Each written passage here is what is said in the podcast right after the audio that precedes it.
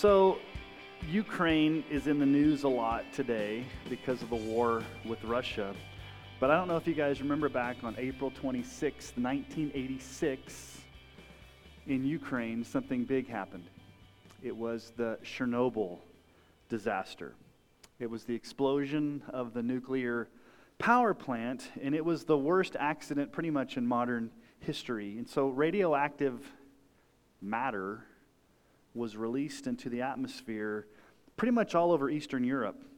And at that time, it was reported that there was probably up to 60,000 cancer deaths because of that, and that there were 985,000 premature cancer deaths between 1986 and 2004 because of this radioactive fallout.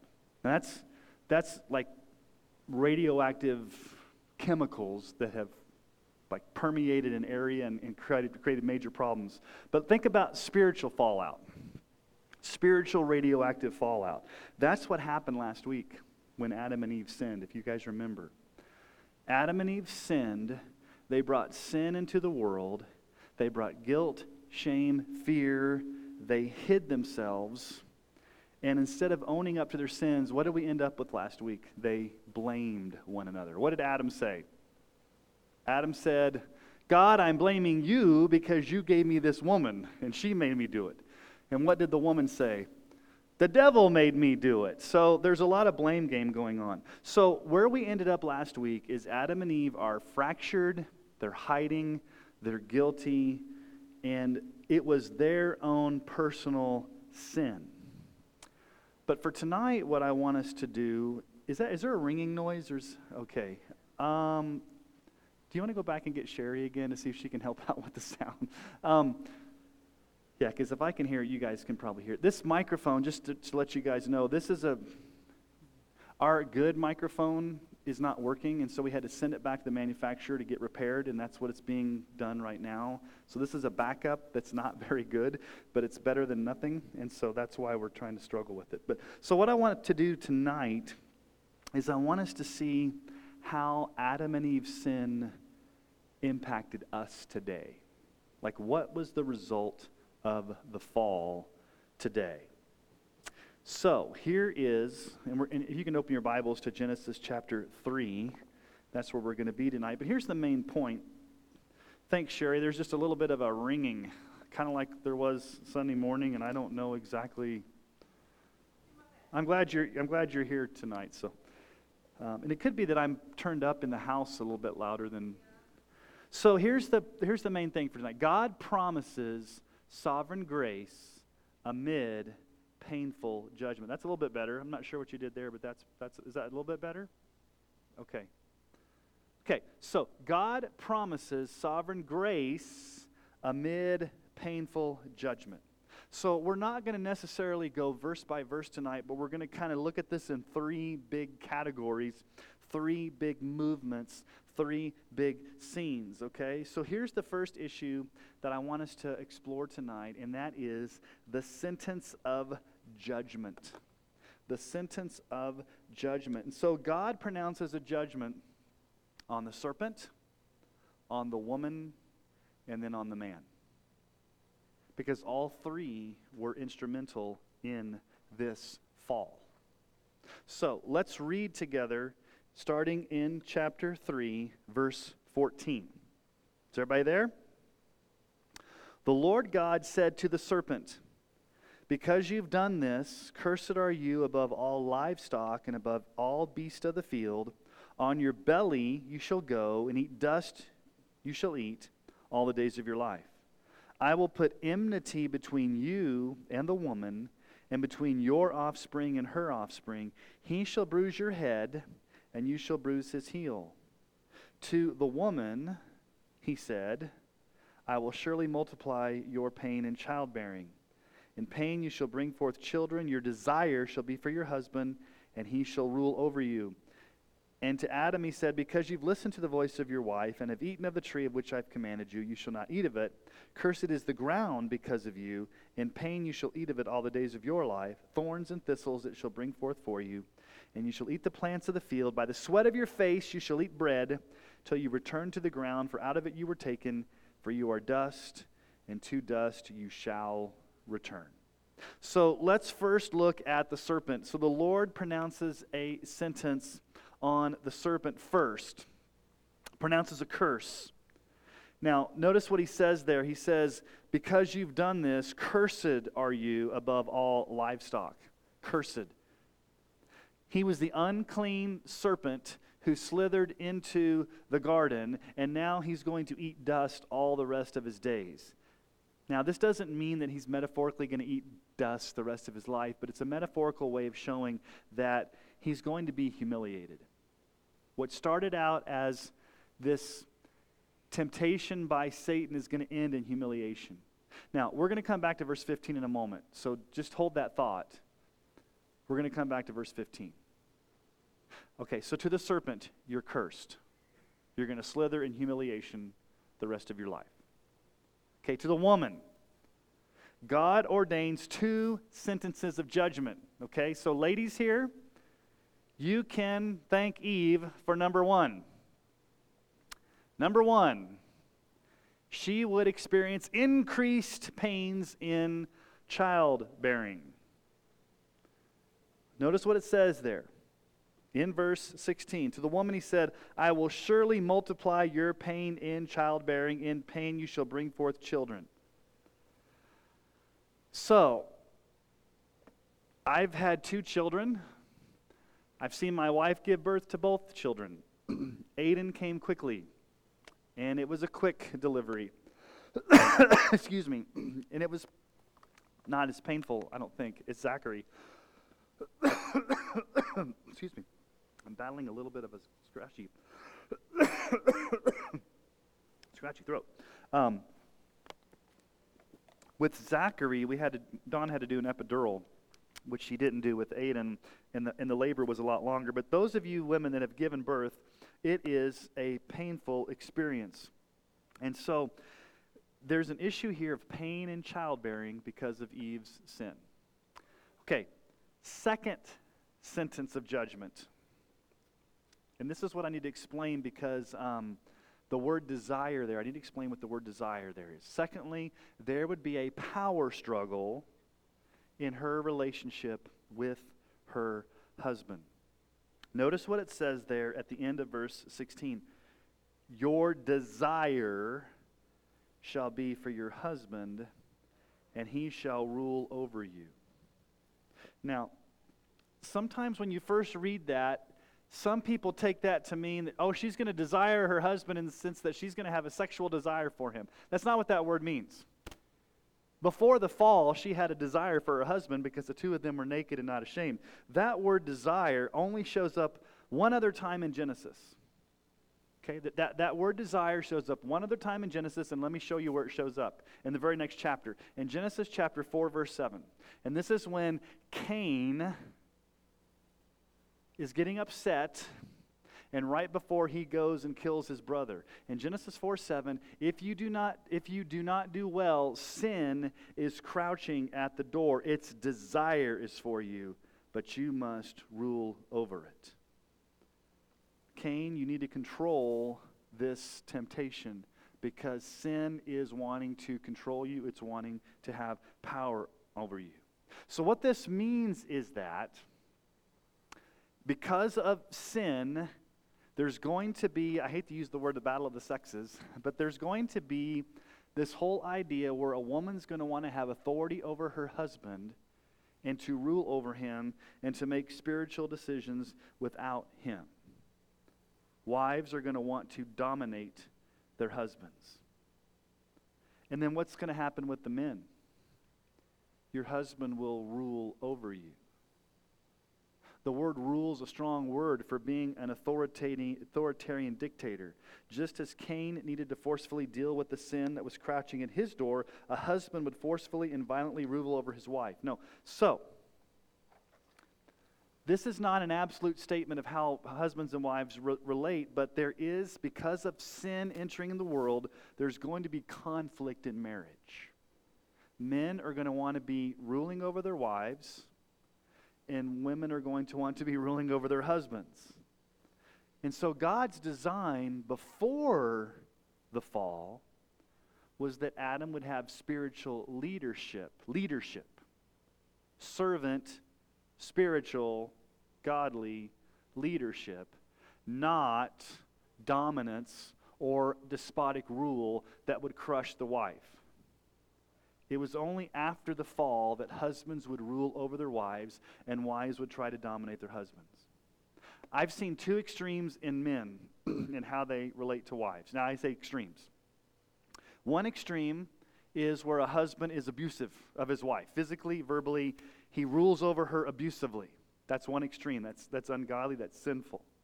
The other extreme I've seen is where a husband is passive and he just sits back and does not take his spiritual responsibility and pretty much lets his wife make all the spiritual decisions while he just passively sits back and does nothing. That's just as sinful. So, what God's design is for marriage is that the husband would cheerfully, sacrificially, spiritually, godly lead the wife gently, and the wife would voluntarily, cheerfully, joyfully follow her husband's leadership so that they're both going in the same direction. Kind of like a dance. I'm not a dancer. But you know, when you dance with a dance partner, what happens if you're not going in the same direction? You step on toes and you fall over. And so a marriage is like a coordinated dance where the husband and wife are going in the same direction. But who's the leader? The husband. He gently and joyfully leads his wife. Okay? So that's the issue for the woman. And it affects all women with childbearing and then this whole issue of conflict in marriages that need to be worked out. All right, to the man.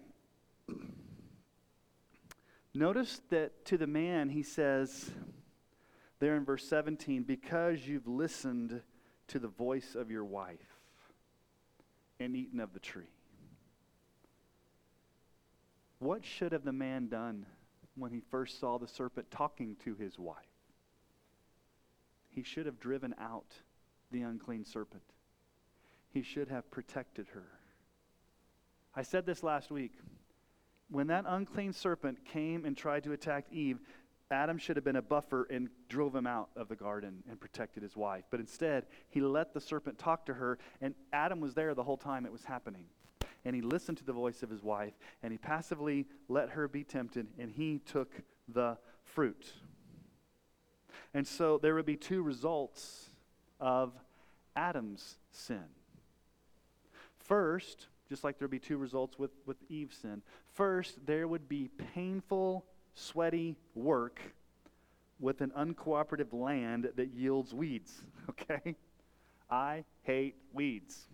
And every time I go out there and spray Roundup or pull weeds like Dodie was doing this week, and some of the ladies that pull weeds, I, I sit there and under my breath, I'm like, Adam, Adam. I, I, I blame it all on Adam that we have weeds.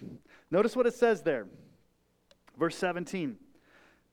Because you've listened to the voice of your wife and have eaten of the tree which I commanded you, you shall not eat of it. Notice how he reiterates the command there. I gave you a direct command.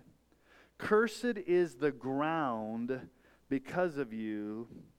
In pain you shall eat of it all the days of your life. Thorns and thistles it shall bring forth for you, and you shall eat the plants of the field. By the sweat of your face you shall eat bread.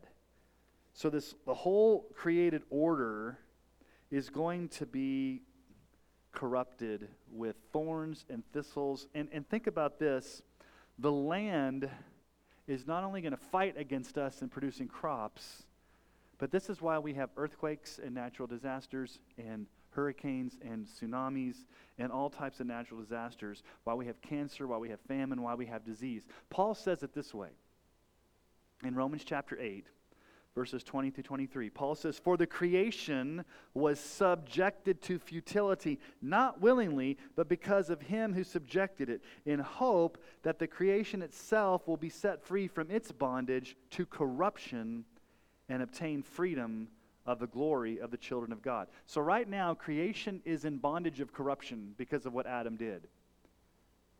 But one day, we know that the whole creation has been groaning together in the pains of childbirth until now.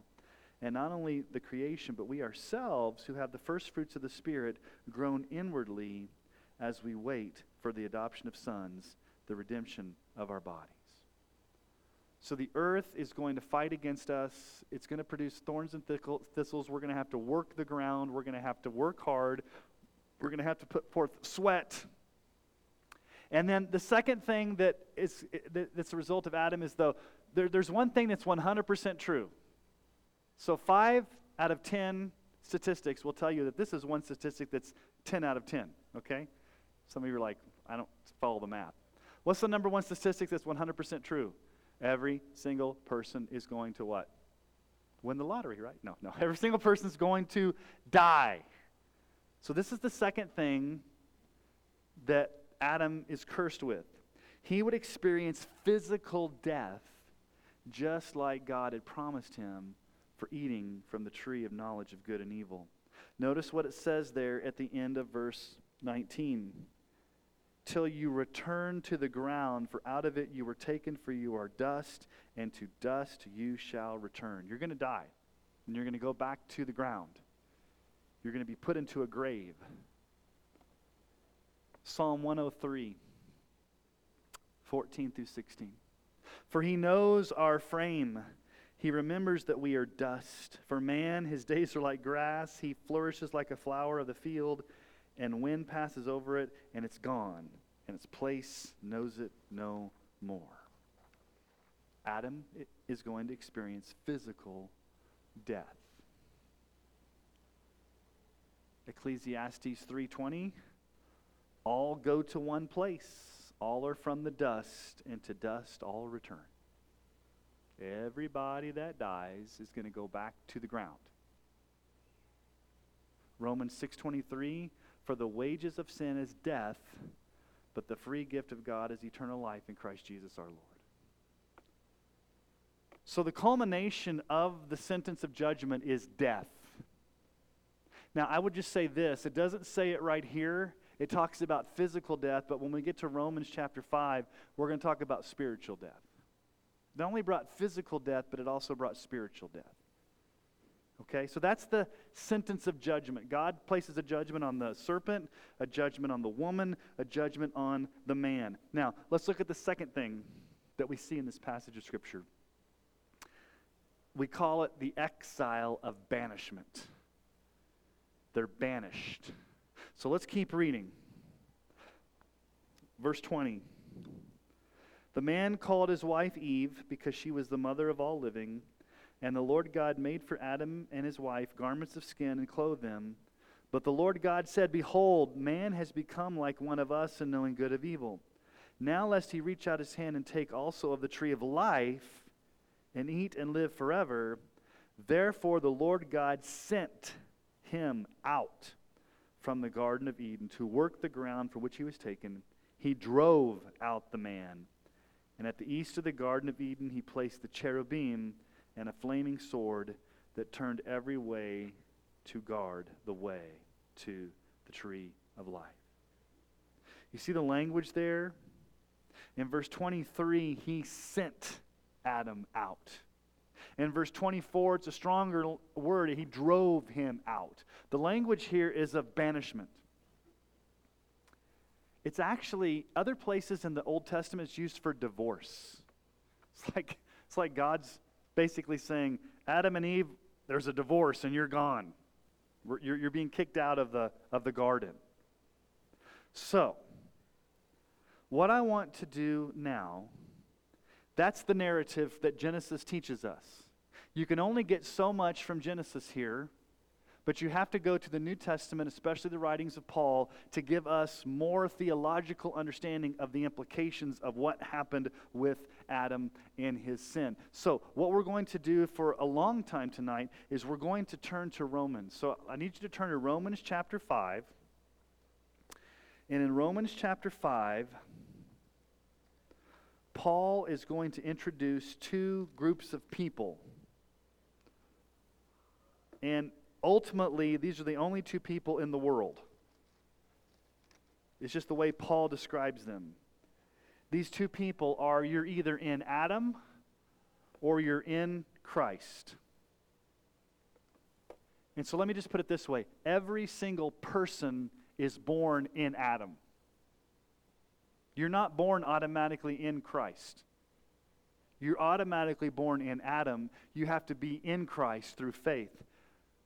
So it's basically saying unbelievers and believers. But Paul is going all the way back to what Adam did.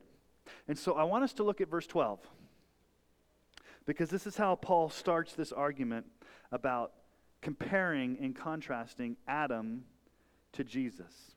And sometimes, by the way, sometimes the language that's used is the first Adam and the second Adam. Adam, literal Adam, is the first Adam. Jesus is the second Adam in the sense that he is the Son of God in the flesh who did and did what Adam could never do and undid what Adam did. Okay? Is fully God and fully man. So let's look at verse 12. Everybody there, Romans chapter 5, verse 12? Therefore, just as sin came into the world through one man, and death through sin, and so death spread to all men because all sinned. Okay, in that one verse, you've got three truths, and the third truth is very, very controversial, and I'm not going to spend a lot of time on it tonight, but I'm going to introduce to you some concepts because we may come back to it. So there are three important truths just in that one verse. Number one, sin came into the world through Adam, bringing with it the penalty of death. Just as sin came into the world. So, how did sin enter the world? Now, obviously, the big question is well, didn't sin enter the world through the serpent tempting Eve? Yes, but we're talking about the consequences to us who are born today. Sin entered into the world through Adam's one trespass. And what happened as a result of that? The penalty of death. Now, who died because of that sin? Well, what we just looked at, Adam eventually died. But there's a second truth death spread to all people. So all people will both die physically and should be spiritually. I don't know why there's not an and. they'll both they'll both they'll die both physically and is there another part of that too? Yes, Sean, it was. It wasn't I didn't add it. Spiritually. Those two are pretty easy to understand. Sin entered the world, death spread. But the third thing has caused some confusion. Read it. Because all sinned. Now, wait a minute. All sinned? Let me ask you some grammar here tonight. Does all refer to one person or, two, or more than one person? Just a, just a simple question. All refers to more than one, right? Okay, but who sinned in the garden? Adam. Okay? Now, why is it in past tense? It doesn't say all, all people sin, which is true. It says all sinned. Now, I'm not going to go into all the different views because this has been um, talked about throughout history. But what I'm going to introduce to you tonight are two theological concepts that you need to understand that we talk about in theology that are a result of Adam's sin. And the first one is called original sin. Contrary to what you may think, original sin is not the first sin that Adam and Eve sinned. Original sin means this we inherit a sinful nature from Adam which makes us corrupt, and that nature leads us to eventually commit actual sins. Okay? This is not in your notes, but there's a heresy that came about in about the 400s with a British monk. His name was Pelagius. Thus, Pelagianism he argued basically, and it was deemed heretical, that human beings are born neutral. You haven't inherited any sin from Adam. You're born a blank slate, and you choose to sin based upon your environment. So you can come out, you come out, you come out a blank slate. You can choose to be good, you can choose to be bad, but ultimately, nothing that Adam did impacts you. What we're going to find out from this passage of Scripture is that original sin means that every single one of us, with the exception of Jesus, obviously, are born inheriting Adam's sin. And that renders us sinful with a nature that's sinful. Not just actions, but nature.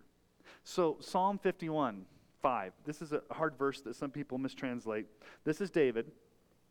He says, Behold, I was brought forth in iniquity, and in sin did my mother conceive me. Now, I was teaching a Bible study last night, and we talked about the same exact passage. And I can understand the interpretation. Somebody said, Well, does that mean that David's mom had premarital sex and that he was conceived out of wedlock? That's not what that means. What it means is from the very moment of conception, he was a sinner. So let me just say it this way the moment that baby pops out of the chute, that baby's a sinner. Now, that's another discussion talking about the age of accountability and the whole issue of is that baby held accountable but the point is is that every single person is born with original sin inherited from Adam.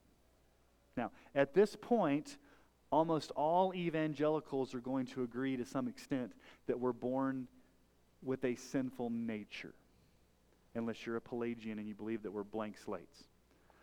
What I'm going to share next is what not, not all Christians hold to the next thing I'm going to say. I hold to it. You don't necessarily have to hold to it, but you're entitled to be wrong. No, I'm just joking. I'm just joking.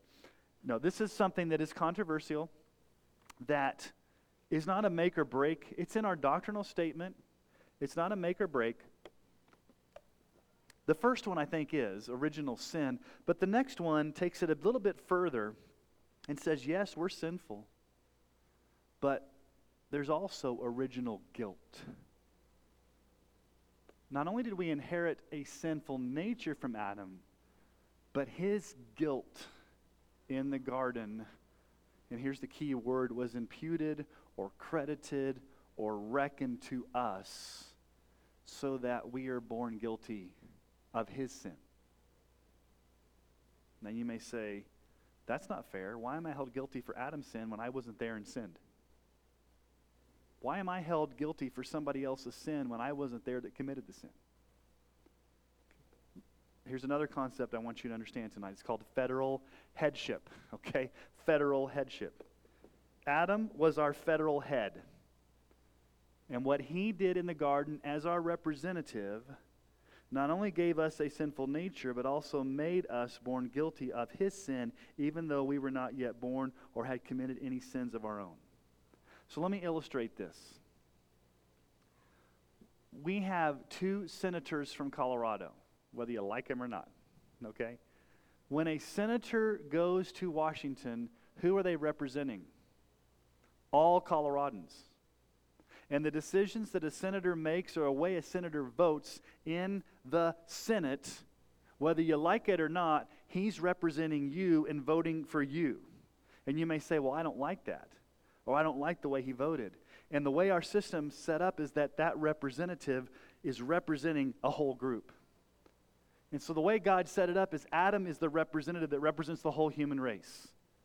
So, what Adam did in the garden, he was the first one that did it. And not only is he personally held accountable for his sin, but we're held accountable for his sin because he represented us, and we are thus born with his guilt. Now, let me ask you a question. If you had been Adam, would you have done the same thing? Probably. So, original sin and original guilt. Original guilt is not held by, it's not as widely held by a majority of evangelicals the way original sin is. I hold to both of them because I think this passage of Scripture teaches them, but you don't necessarily have to hold to both of them. I know it's a hard concept to think about you being held accountable for somebody else's sin even though you weren't there to commit it. But all throughout the Bible, there's this idea of representation or solidarity to where one person represents all of us. Now, this, makes, this is going to make sense here in just a moment. Because, let me ask you a question the opposite way. Did Jesus do things for us that we weren't there for, that we get the benefit of as our representative? So if you're going to say, I don't like Adam representing me, then you have to look and say, well, okay, I don't really know if I like Jesus representing me because it's the same thing. Adam represented us in one way, negatively. Jesus, on the other hand, represented us positively, and what he did gets credited to us. What Adam did gets credited to us. And that's Paul's argument. He's saying there's some things that Adam did that are credited to us. There's some that Jesus did that are credited to us. All of us are born in Adam. And so he also echoes this whole thing in 1 Corinthians 15, 21 through 22. For as by a man came death, by a man has also come the resurrection of the dead. For as in Adam all die, so also in Christ shall all be made alive. So there's this two humanities, those in Adam, those in Christ. Now, let's just take you to a passage of Scripture that teaches this whole idea of total depravity, original sin, original guilt, all together in one passage of Scripture. And this is um, Ephesians chapter 2, verses 1 through 3.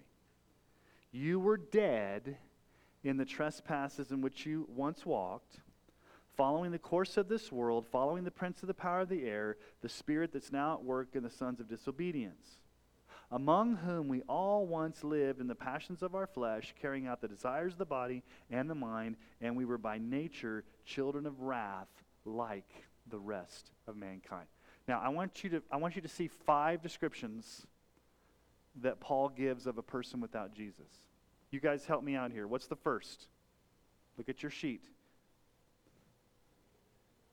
You were what? Dead.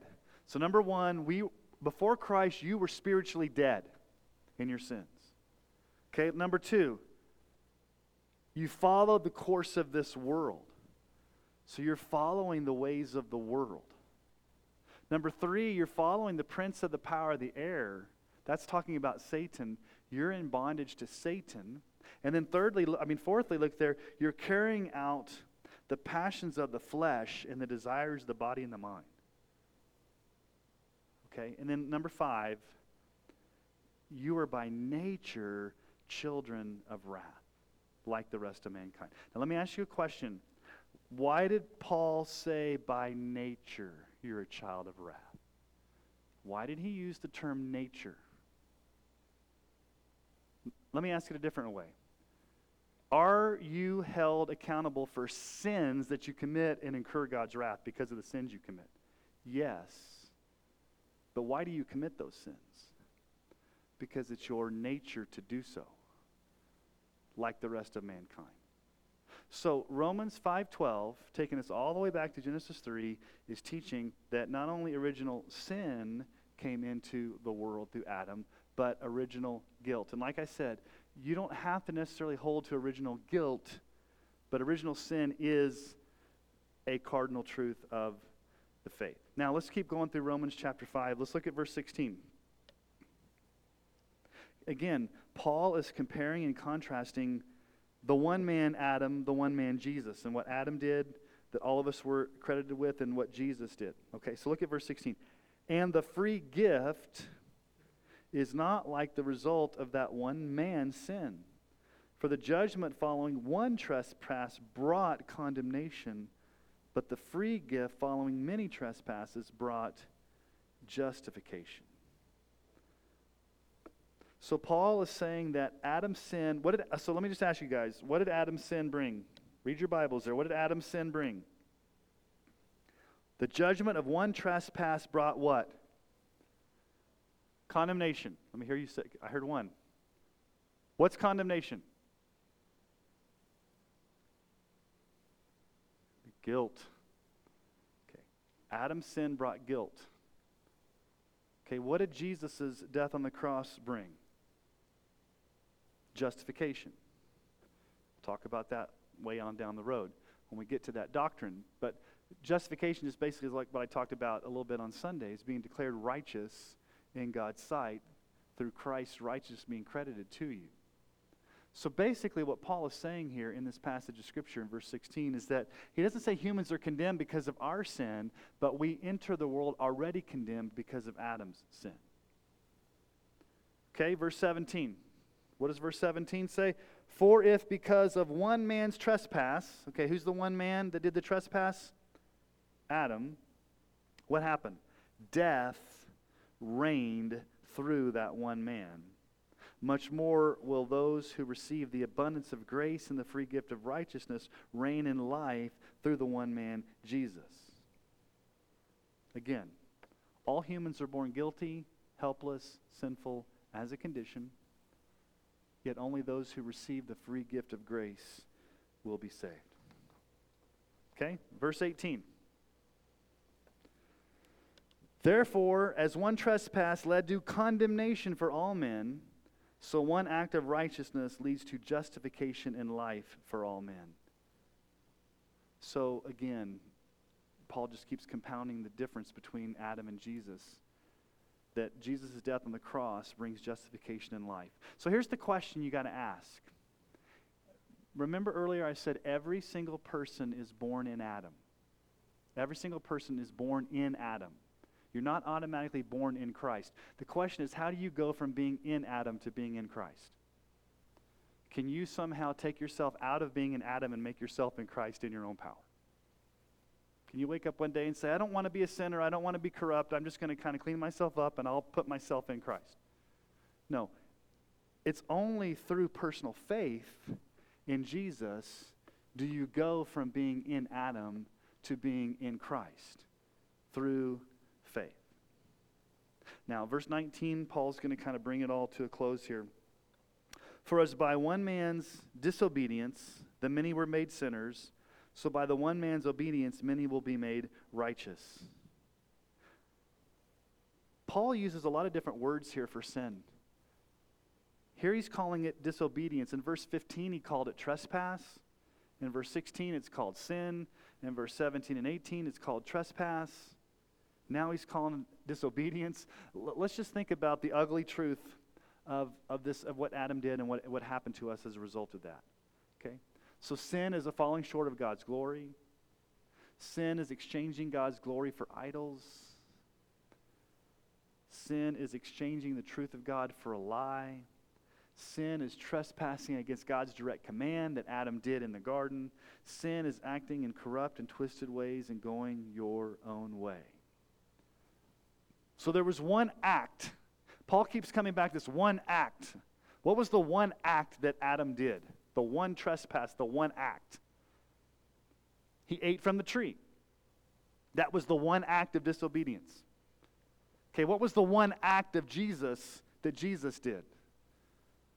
Well, it was his death on the cross, being obedient to the Father. So, in the case of Adam, who sinned? We were credited with his guilt. Not only that made us born with a sin nature, but also guilty. So I want you to think about the crediting terms here imputation, crediting, reckoning, bank account terms. You are born with a negative gazillion bank account balance in your spiritual bank account when you're born. You, you cannot make that up. So you're born with a negative gazillion balance in your bank account when you're born. Okay, so pr- picture your life as a bank account. Okay, so here's your life as a bank account, and here's Jesus over here. your life as a bank account, you have a negative gazillion balance in your spiritual bank account. When God the Father looks down upon your life, what does he see? Tremendous debt. Okay, the only way to get that debt out of your account is to have somebody take it out.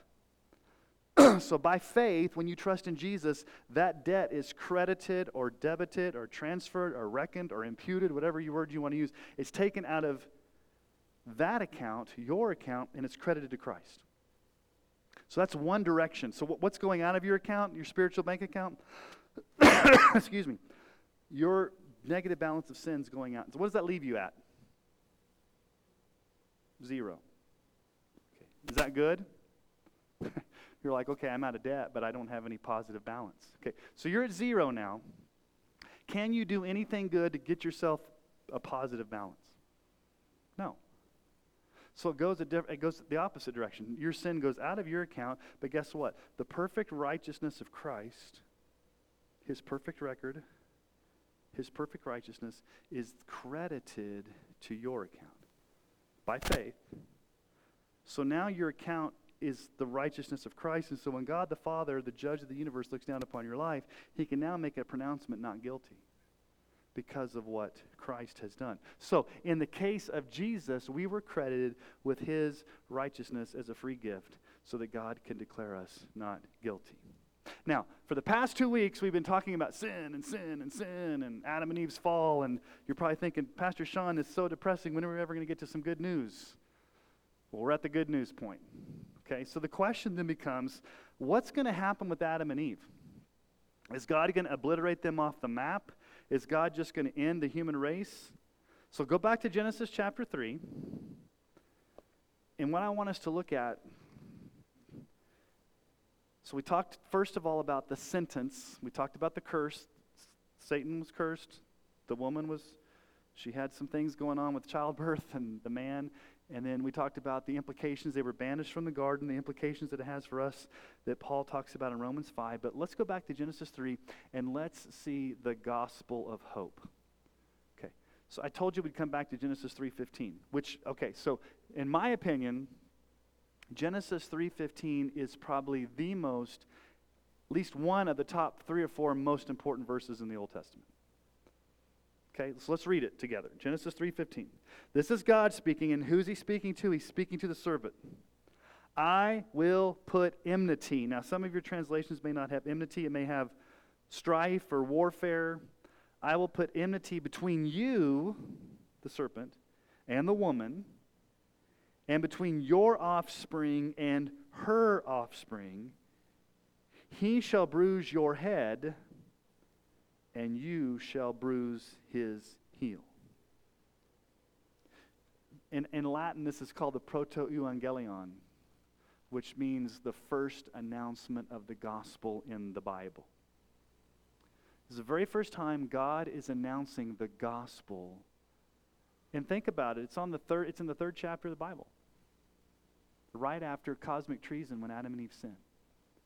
So, what I want us to do is, I want us to see six promises of hope in the gospel that we see from this one passage of Scripture. Okay, we're going to mine this Scripture for all of its depths tonight, okay? Six things. So here's number one God's, first, salvation will come from God's free and sovereign mercy. Notice the very first words out of God's mouth. What does he say? I will. I will put enmity. We've talked about this all the way from the very beginning. Who's in charge here?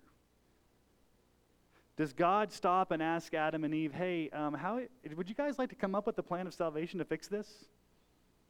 How, how are you going to get yourself out of this? He doesn't give them another covenant and say, hey, you need to try harder next time. You blew it, so let's start over again, and I'll give you another tree and try, try, try it again. No, basically, God acts in sovereign mercy unilaterally and says, I'm going to do this. The surprising thing is sometimes this is foreign to our modern ears. Think about it this way God is not compelled to show mercy or under any constraint to give it. Let me just ask you a very simple question. After Adam and Eve sinned, could God have stopped and killed them there and said, We're done? Was he under any obligation to continue his love and grace towards them? No. So God is choosing in his sovereign grace to say, I'm going to deal with your sin in the way that I'm going to deal with your sin. Let me just say this, and you've, you've heard me say this before grace ceases to be grace if it's something God is obligated to give. If God is obligated to give it, what is that? That's something you deserve or you earn. And you guys all know this passage of Scripture. Ephesians 2, 8, and 9. I mean, Ephesians 2, 5, and 4. I, I, I kind of fooled myself there. I thought I had 2, 8, and 9. But God, being rich in mercy, because of the great love with which He loved us, even when we were dead in our trespasses, made us alive together with Christ. By grace you've been saved. So God is in charge. He's sovereignly saying, I'm going to fix the problem that you got yourself into, Adam and Eve. I will put enmity. Now, here's the second thing we see, and you have to read very carefully into this text. Salvation will come from a Redeemer who is a man. And I capitalized the word man. Notice what it says there. I will put enmity between you and the woman, and between your offspring and her offspring. He, singular he, shall bruise your head, and you shall bruise his heel. There's a he there. So salvation will come from the seed of a woman. It's not going to be an animal, it's not going to be an angel. It's going to be a human, it's going to be a man. But it's not just going to be any man, it's going to be one who is fully God, absolutely God, truly God, and fully and absolutely and truly man. Now, what does Paul have to say about this? Galatians 4 4 and 5. But when the fullness of time had come, God sent forth his Son, born of a woman, born under the law, to redeem those who were under the law, so that we might receive adoption as sons. Okay, I want you to think about this. The birth of Christ is announced in Genesis 3:15. There's going to be an offspring of a woman that's going to come and he is going to deal with Satan. This offspring. And Paul says in the fullness of time, Jesus came born of a woman. 2 Timothy 2 8. Remember Jesus Christ, risen from the dead, the offspring of David, as preached in my gospel. He would literally come from the lineage of David, fully man, fully God. Okay? So God's sovereignly going to do this saving, the promise of it. It's going to come through a man, he, and then, thirdly, salvation will come from a substitutionary sacrifice. What's this whole bruising of the head? Satan will bruise the heel of Jesus, and then Jesus is going to crush his head. Why the heel? It's kind of a veiled reference, right? You think about a snake bite on the heel. This is really a reference to the death on the cross. This, this coming Savior, who's from the offspring of a woman, would experience a painful, excruciating death. You shall bruise his heel. But I want you to see some other passage here, not just Genesis 3:15, but we got to take one other passage in context here to get the full picture. Look at verse 21. You can just kind of just jump over this. I mean, that's a kind of a cool thing. God made garments of, of skin for them. Remember, we said last week they made fig leaves. That was kind of man made religion, them, them trying to fashion for themselves something to cover up their shame. And that wasn't going to work because they were hiding from God. Look at verse 21. The Lord God made for Adam and for his wife garments of skin and clothed them. Now, this is not explicit in the text, but let's just ask an obvious question Where did the skins from the animal come from? You have to infer that God killed an animal. Who deserved to die? Adam and Eve.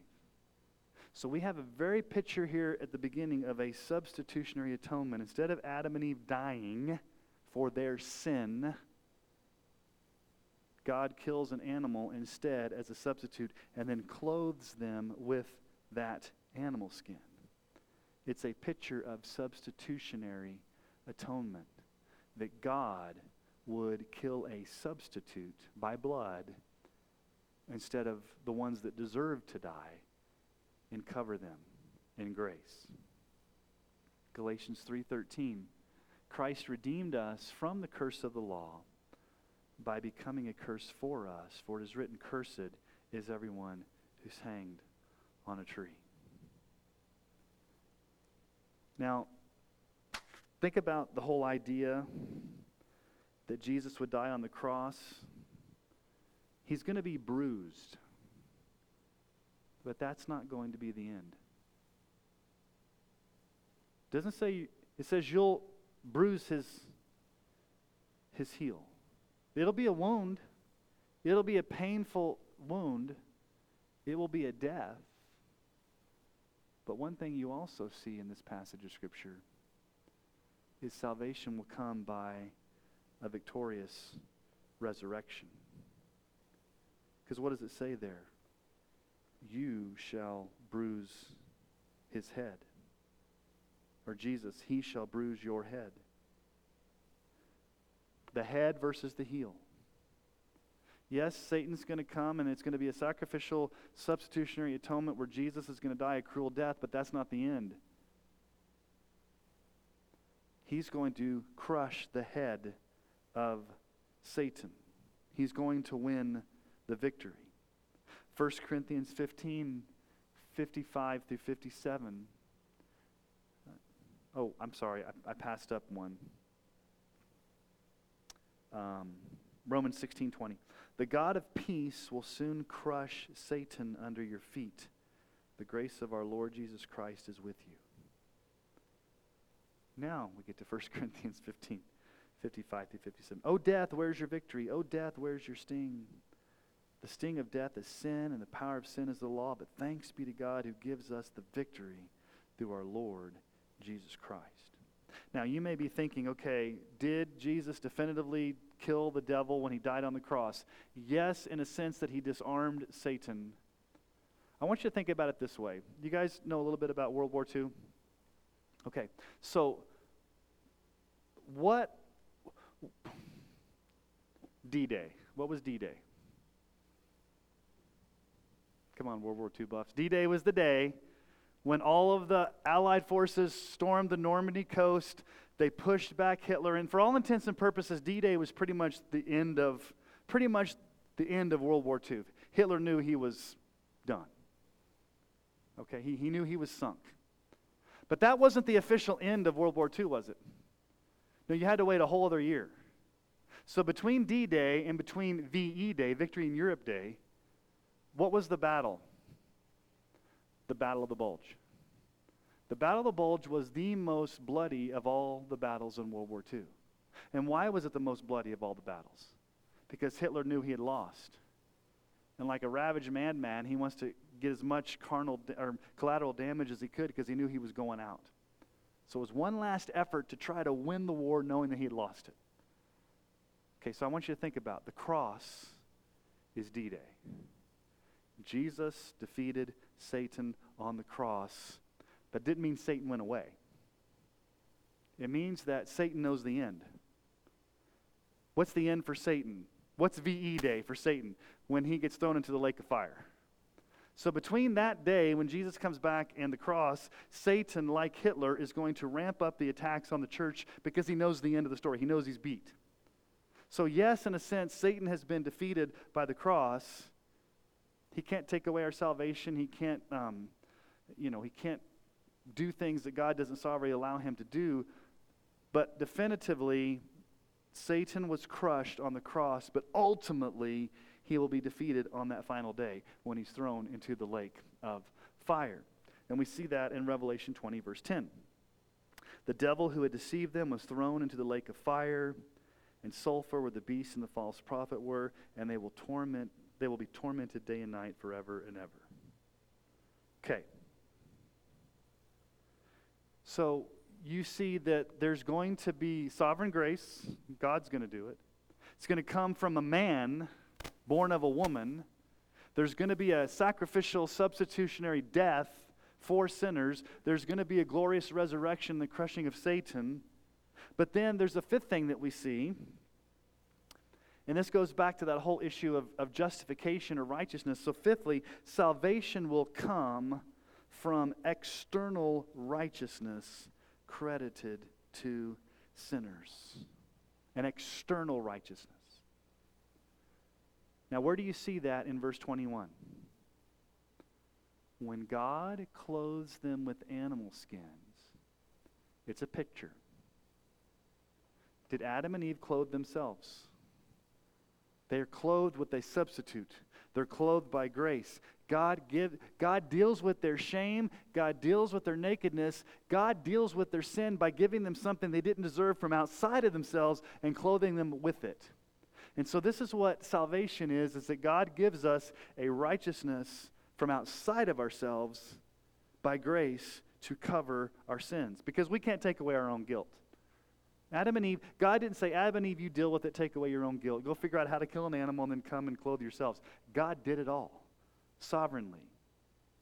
And so when you think about that picture, just as God killed a animal as a substitute and covered their nakedness with clothes that he did that they did not make, God killed his only son as a substitute and covers our spiritual nakedness, guilt, and shame with the precious blood of Christ that comes from outside of ourselves as a free gift. Romans 5 1 and 2. Therefore, since we have been justified by faith, we have peace with God through our Lord Jesus Christ. Through him, we've also obtained access by faith into this grace in which we stand and we rejoice in the hope of the glory of God. This is what I was talking about earlier with that bank account illustration. You're clothed or you're credited or you're, you're reckoned with the righteousness of Christ outside of yourself to come and clothe you and give you the righteousness of Christ. So, God sovereignly does it in His grace. He wasn't obligated to do it. Salvation is going to come from a man, a redeemer, the seed of a woman, Jesus. There's going to be a painful substitutionary death, but there's going to be a resurrection and victory over Satan, and there's going to be a righteousness that we're going to be clothed with outside of ourselves by grace. But there's one thing, and this may be the one that we don't like too much. There's one last truth salvation will involve a perpetual conflict between God's people and Satan. Notice what God says. I will put enmity between you and the woman, and between your offspring and her offspring. Does God say how long that enmity is? How long that warfare is? Well, he doesn't tell us right here, but we know from the rest of the Bible that his attacks are going to be upon God's people until he's thrown in the lake of fire. He's going to be like the Hitler illustration. He's going to try to devour and attack. And so it means this if you are going to live a life of obedience to Christ, you and I should expect attacks from the enemy. If we are going to be a church that stands upon God's truth, we should expect attacks from the enemy. Let me give you a quote from Charles Spurgeon. Okay? You didn't think you get you get away tonight without a Spurgeon quote, so here we go. I'm gonna have to put my glasses on for this. He says this expect to be assailed, and assailed means assaulted. If you have fallen into trouble through being a Christian, be encouraged by it. Do not regret or fear it, but rejoice in that day and leap for joy, for there is still enmity between the seed of the woman and the seed of the serpent. And if you did not experience any of it, you might begin to fear that you were on the wrong side. You must not think the devil cares much about you the battle is against Christ in you. I wish I would have put that up on the screen. Let me read that again.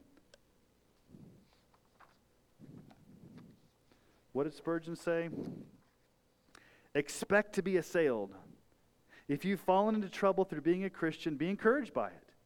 Do not regret or fear it, but rejoice in that day and leap for joy, for there's still enmity between the seed of the woman and the seed of the serpent. And if you did not experience any of it, you might begin to fear that you are on the wrong side. You must not think the devil cares much about you. The battle is against Christ in you. Ultimately, Christ hates Satan, and he knows he can't fight Jesus. Can Satan fight Jesus? Maybe he thinks he can. He can try. But who's the next best target? God's people. If he can't fight God, he's going to fight God's people. But Christ in us, because he knows he can't get to Christ. So, how do you deal with the onslaughts of the enemy? how do you how do you deal with the persecution, the things that come at you, the, the temptations? I could stand up here and say, hey, just be a better Christian and pull yourself up by your bootstraps and do a better job. But the only way you're going to fight the enemy is by having a glorious view of who Jesus is. And that means always putting before yourself the gospel. Saturating yourself in the gospel, sitting under the gospel, listening to the gospel, being under the preaching of the gospel. Moralism doesn't help you in any way become a better, get better at fighting the temptation of the devil. It comes through looking to Jesus. I think Robert Murray M'Cheyne said this for every, for every look at yourself, take 10 looks at Jesus. okay? Because we're tempted to look at ourselves, we look at the enemy, we look at all these things. Instead of looking at ourselves and the enemy and everything that's going on, take 10 looks at Jesus. And because John says in 1 John 3 8, the reason the Son of God appeared was to destroy the works of the devil. And where was it prophesied? Right here in Genesis 3:15. Which again, everything hinges so from Genesis we're not doing it we're not going through Genesis on Wednesday nights. I, I wish we were. We're going more through systematic theology, but the big question in the book of Genesis is this. What when's this seed going to come? from the woman. And who's going to be the ultimate, the ultimate Savior? And that you see that played out all the way through the Bible. And it's prophesied right here that there's one day going to come a man, a redeemer, a savior from the seed of a woman, born at just the right time, fully God, fully man, who's going to live a perfect life, who's going to die on the cross in our place, who's going to rise again, who's going to be victorious over Satan, who's going to come back in power and glory. Until that day, we're always going to be embattled in a warfare to the very end. But Jesus came to destroy the works of the devil, and so our ultimate goal is to keep our eyes fixed on him as our great God and King.